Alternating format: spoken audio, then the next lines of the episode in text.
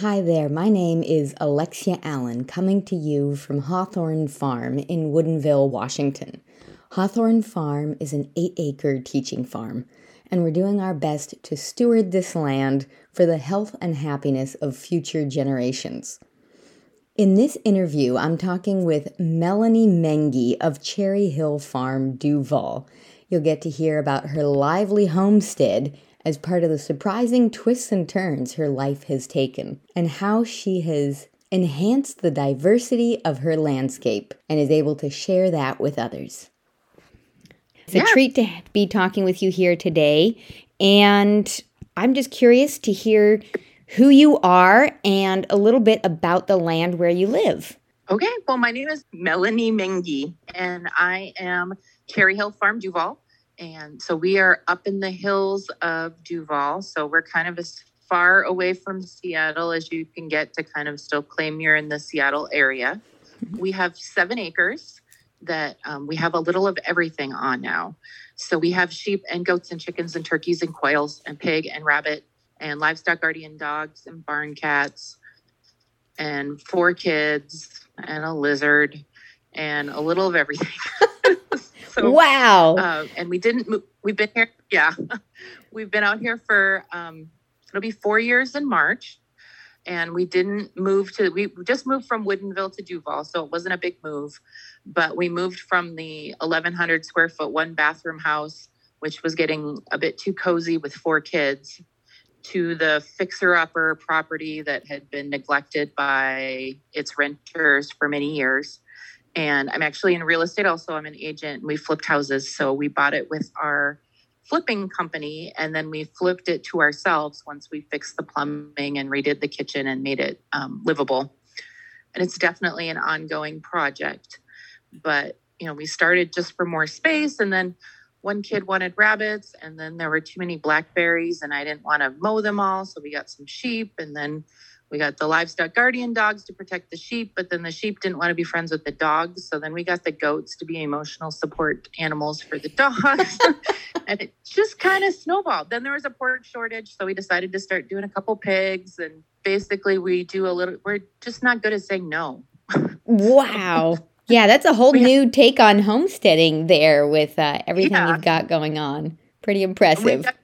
Gardens and um, some orchard also. So we really, you know, have a number of meals now that we can say are 100% from home, which is exciting for all of us except for my teenager who really could leave all the farm stuff behind.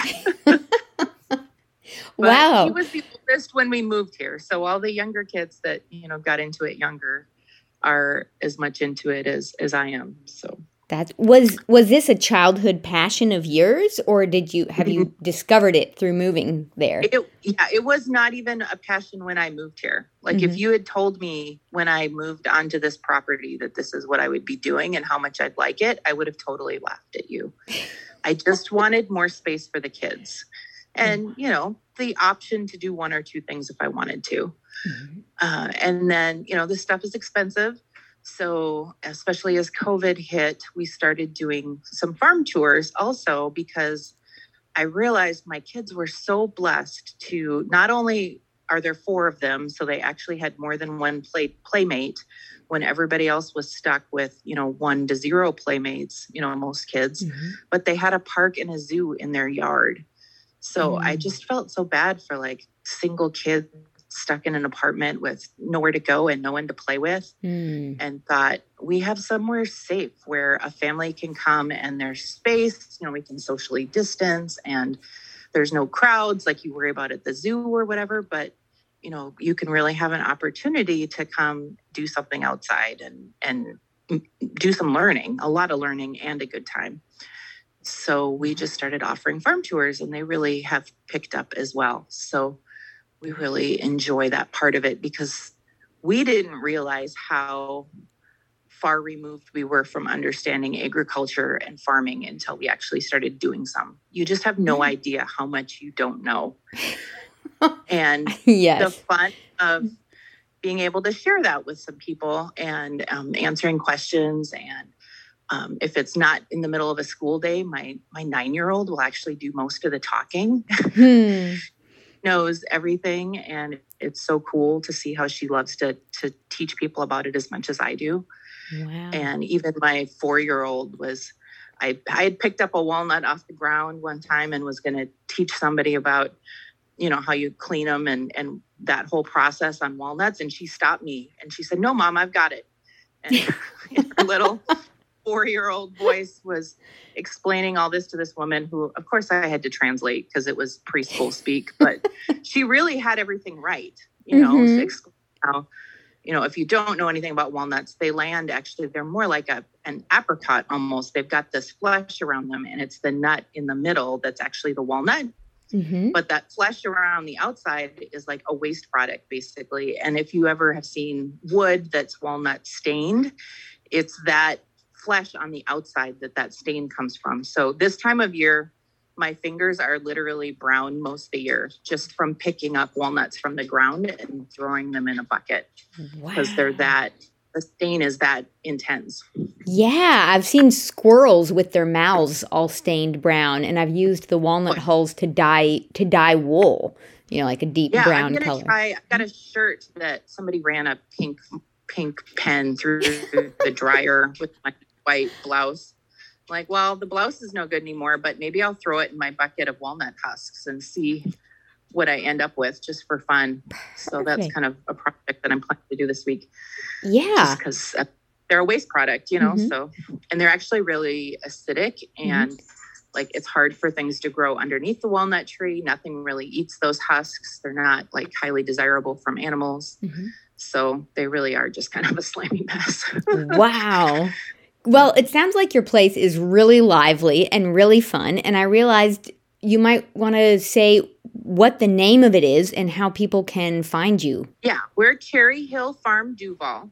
Mm-hmm. So there are, uh, if you go online, there are other Cherry Hill farms. So mm-hmm. Cherry Hill Farm Duvall, and that's if you do at Cherry Hill Farm on Instagram or Facebook, you will find us. Mm-hmm. So follow us there, even if you don't ever want to come come check what out what's going on. You can see the pictures of what we're doing.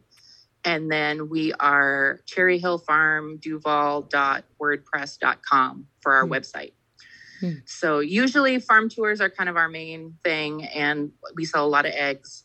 Mm-hmm. But we have a lot of baby animals throughout the year with all the different animals. So that's um, when farm tours are the hardest to come by because everybody wants to come pet the baby animals but that's also mm-hmm. one of the main things we sell mm-hmm. is the baby animals once they're weaned mm-hmm. and then if we grow some out then you know at various times mm-hmm. we have meat so we may have some pork shares available mm-hmm. in a few in like six months uh, I've got turkeys that are being butchered this week for Thanksgiving, but they're actually all sold already. So mm-hmm you follow Facebook or Instagram, you can see usually what's going on, although their rules on animal sales are so strict that if you mm-hmm. really are looking for a goat or a sheep or something, the website's going to be the best place to look because I don't have to worry about Facebook rules.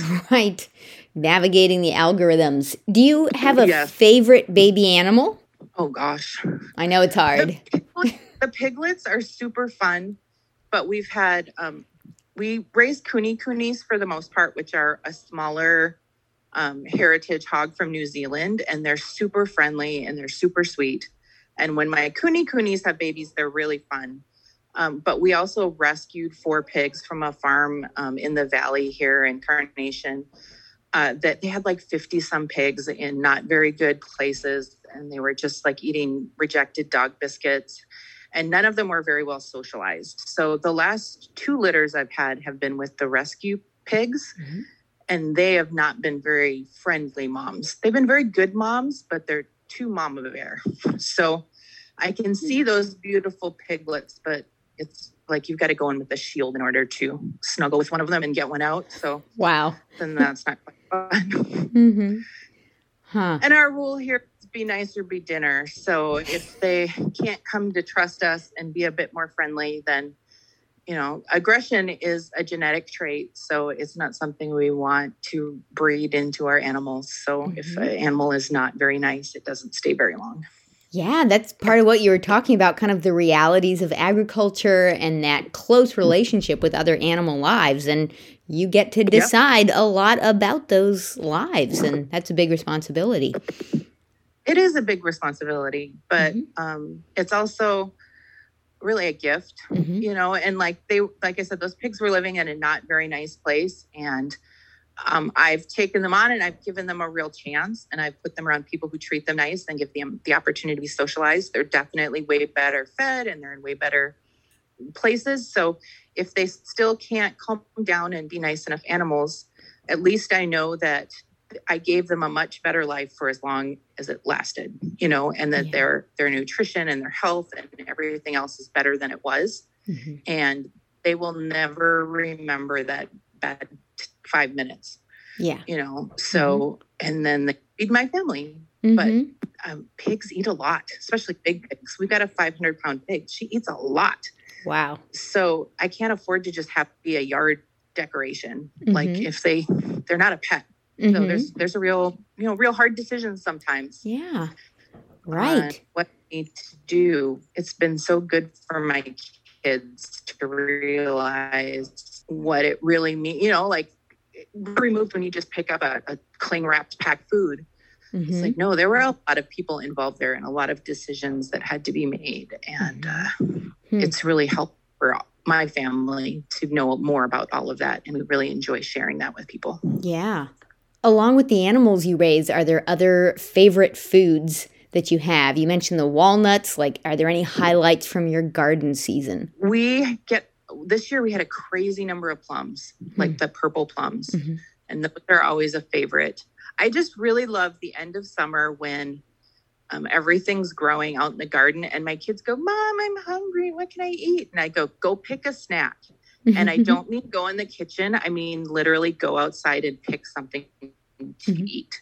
Hmm. So I'll like see a kid walking around with kale hanging out of their mouth, or somebody like stealing all the raspberries out of the bushes, or like finding an apple. I'm like, this is like so good for them. You know, like this is what this is what things should be. I just really appreciate it. Wow, that is fantastic. I can I can picture that too. And having a nice long season that is harvestable is really fun too. I've tried to plan my plantings, you know, on my fruit trees and everything so that pretty much from June through October there is Yeah. a snack out There's there somewhere. Yep. Mm-hmm. Yep. And then if if we can, we try to, you know, harvest. I've learned how to do canning and Mhm. stuff since we've been out here. Mhm. Um, this year, I didn't, unfortunately, like we had so many plums. I should have made stuff with them. But we also show animals at the Evergreen State Fair. So Mhm. unfortunately, they hit their prime just as we're living at the fair basically nonstop with our animals. So Mhm. I missed those. But when we do get to can them, then, you know, January, February, I can send them into the pantry for applesauce and they'll be like, Mhm. oh, yeah, this was from, you know, we, I helped you can it and I helped you peel it. And it was so fun when we dumped all the peels out for the sheep to eat and they were all excited. And, you know, nothing goes to waste. And it's, and it's important memories with the kids. Oh, absolutely. Tell us about your uh, sheep and goats. I'm a goat lady myself, and uh, so I'm always interested in the ruminants. How are those for you? Yeah. I, we have all hair sheep and I Mhm. really love the sheep and my husband likes the goats. Uh, I started off with Soay, Mhm. and it's S O A Y, and they are a small breed that actually lives wild in Scotland. And Mm. they're almost more deer like than sheep like. And they're kind of like a cross between a goat and a sheep. A lot of people will look at them and say, Oh, look at your goats.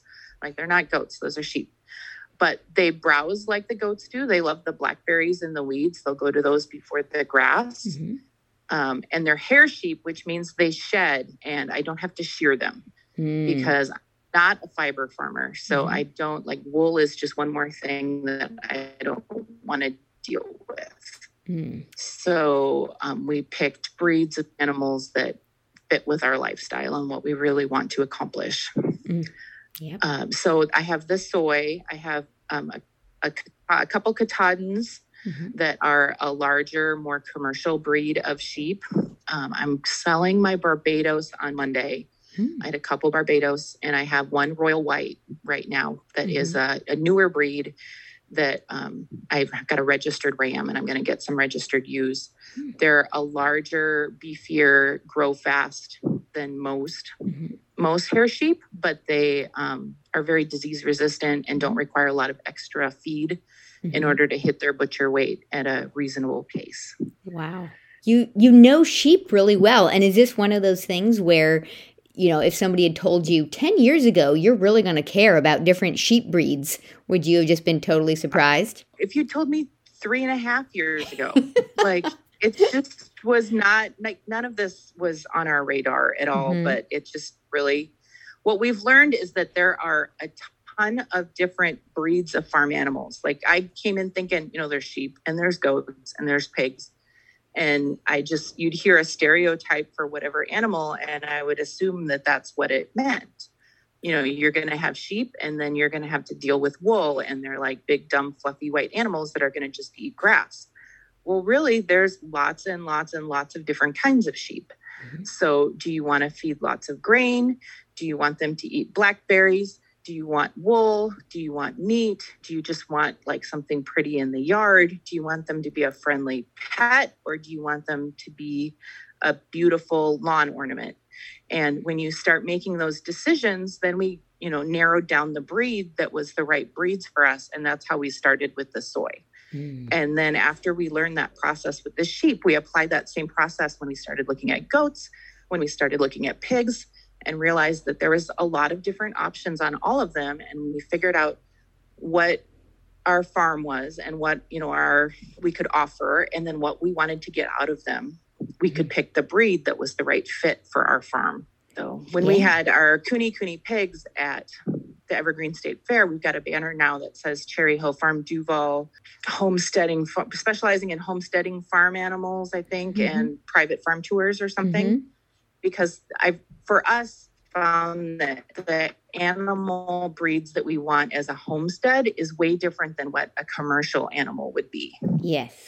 So, you know, we had pigs in the pig barn this year, and all the other pig farmers are kind of like laughing at us. Mm. Like, you're like funny little pigs. And I'm like, they're like, how many did you butcher this year? And I'm like, one. Like, this, yeah. I'm not a pig farmer. Like I'm a family that eats pork, mm-hmm. you know, and and the judge came over and he's like, so, you know, tell me about your pet. I'm like, no, he's named Jimmy Dean for a reason. He's not my pet.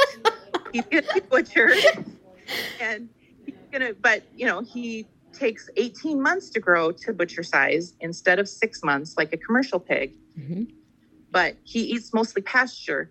And in those 18 months, he eats less pellets than that big guy over there eats in six months. Mm-hmm. So I'm less, I'm spending less money, but it's a much longer term commitment. And he's like, Well, so what was hanging weight? I'm like, well, my last one was about 130 pounds hanging weight when we had him butchered. Mm-hmm. He goes, That's enough for your family? I'm like, That'll do us for a year by the time we do a sheep and a goat and some mm-hmm. turkeys and some chicken. Yeah, that's, you know, about mm-hmm. good, or else I could do two. He goes, that's really a pretty good farm animal, isn't it? Yeah. Like, yes. Like right size. Real farm animal. Mm-hmm. You know, it's a homestead farm animal and not a commercial farm animal. If right. if I wanted all my income to be producing pork, I would pick Kune Kunes. But mm-hmm. I'm not looking for pork income. I was looking for pork for my family in a way that I wasn't getting my whole yard tore up and I felt safe with my kids out there and I felt safe, you know, managing them and dealing with them and enjoyed them. Perfect. I think they're cute and they're not ripping up my yard and my kids like them and they're delicious. So they work for me. Yes, that's the ticket. I love that approach. And I have Nigerian dwarf dairy goats, you know, okay. and the cow people look at me like you get, you know, wait, you're measuring your milk yield in cups, not, you know, tens of gallons? I'm like, yeah, but it's incredibly high fat milk. And I get it essentially for free, you know, yeah. just based on them finding food and them eating blackberries around. And then I get enough milk for me. I'm lactose intolerant, anyways. Like, I shouldn't be drinking gallons and gallons of milk. So relax. Mm-hmm. Yeah, and we have kinder goats. Mm-hmm. So kinders are a dairy meat cross that was actually developed in Snohomish, Washington. Mm-hmm. So they're bigger than your goats, but they are very milkable if you want to milk them. But the boys are also big enough when you have all these wethers mm-hmm. that they're worth butchering and you've got something. So for us, having both options was what made it the right homestead animal for us as we looked at goats. Mm-hmm. But of course, when you go to the fair, they have dairy goats and they have meat goats. And there's really like kinder goats don't fit. Mm-hmm. They don't have a spot for them because they're not a dairy or meat goat. They're a dairy and meat goat. And they're mm-hmm. like, well, um, so there's a good chance we'll try to show them next year and we're going to make them fit. They're going to just have to deal with us, which mm-hmm. is basically what we had to do with the pigs this year. Hmm. Um, there's no, there was no category for kune kunes. I'm like, but I'm bringing them. So what do you want to do with them? because I think it's so important for the community to realize that there's like, it seems like the fairs should focus on the diversity of options mm-hmm. rather than you know, just whatever they deemed the best show ones. So, mm-hmm.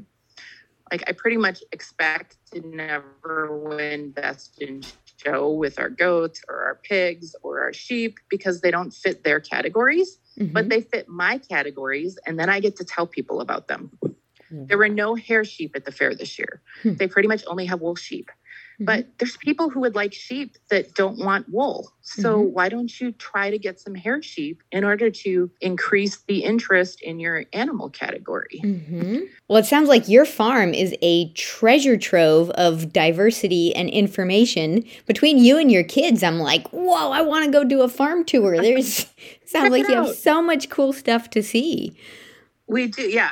We like we're pretty much we could be self-sustaining for the most part mm-hmm. which is exciting it's winter and you know we had to start hay way early because it was so dry this year mm. so you know it's like we don't raise our own meat because it's cheaper because mm-hmm. it's not mm. it's way more expensive mm. but yet at least you know how we do it mm-hmm. you know but yet we so we appreciate the process and the relationship and the learning that's gone into it. So, you know, when we go to the store now and buy, you know, really cheap pork on sale or 99 cent eggs, you know, I can have an educated uh, conversation with my kids about, okay, tell me what the life of that chicken is like compared to the lives of our chickens to be able to sell those for 99 cents or to sell that pork for a dollar 50 mm-hmm. and it's it's totally fine to make those choices to buy that cheap food. Sometimes that's all you can afford. And like, I'm thankful that it's an option and I've taken that option a lot. But I'm also really thankful to be more educated now to understand the differences. Hmm. You know, like what that means to be able to offer those so cheaply. Hmm. And to understand the value of my stuff when I sell my turkeys for $6 a pound, it's like, if you don't want, if you want your free turkey at Safeway, mm-hmm. go have it. Cool. Mm-hmm. But I can tell you that they didn't have two acres to roam and they weren't eating organic feed and they mm-hmm. weren't out in the sun all day long and they didn't have kids coming to play with them all the time. Mm-hmm. You know, and if you don't value those things and you just need affordable food, mm-hmm. that's totally fine. That's a legitimate choice. Mm-hmm. But I also can totally feel good and justified in the prices that it actually costs a farmer to raise really high quality food.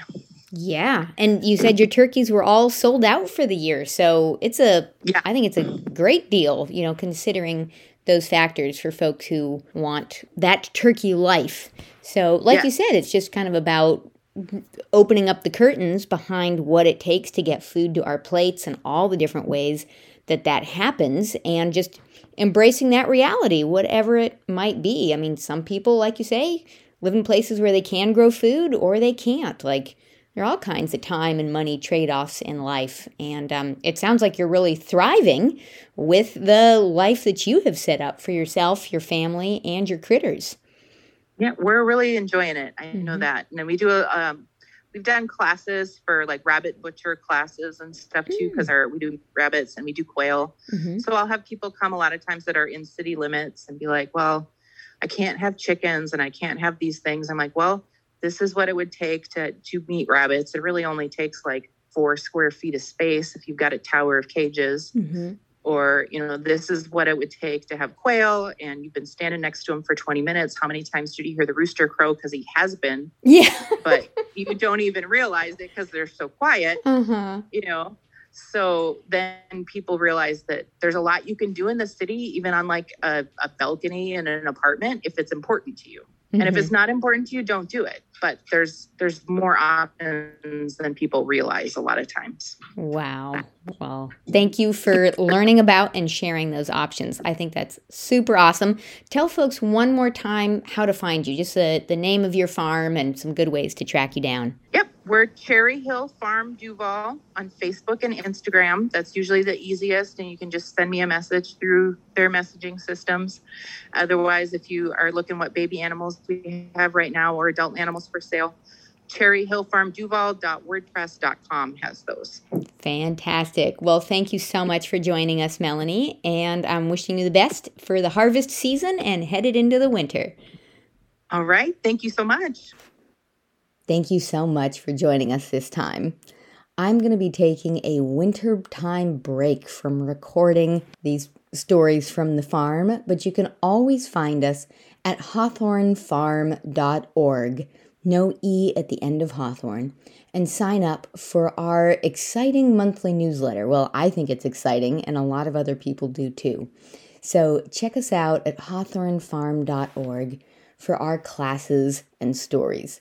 Thank you so much. Enjoy your hibernation.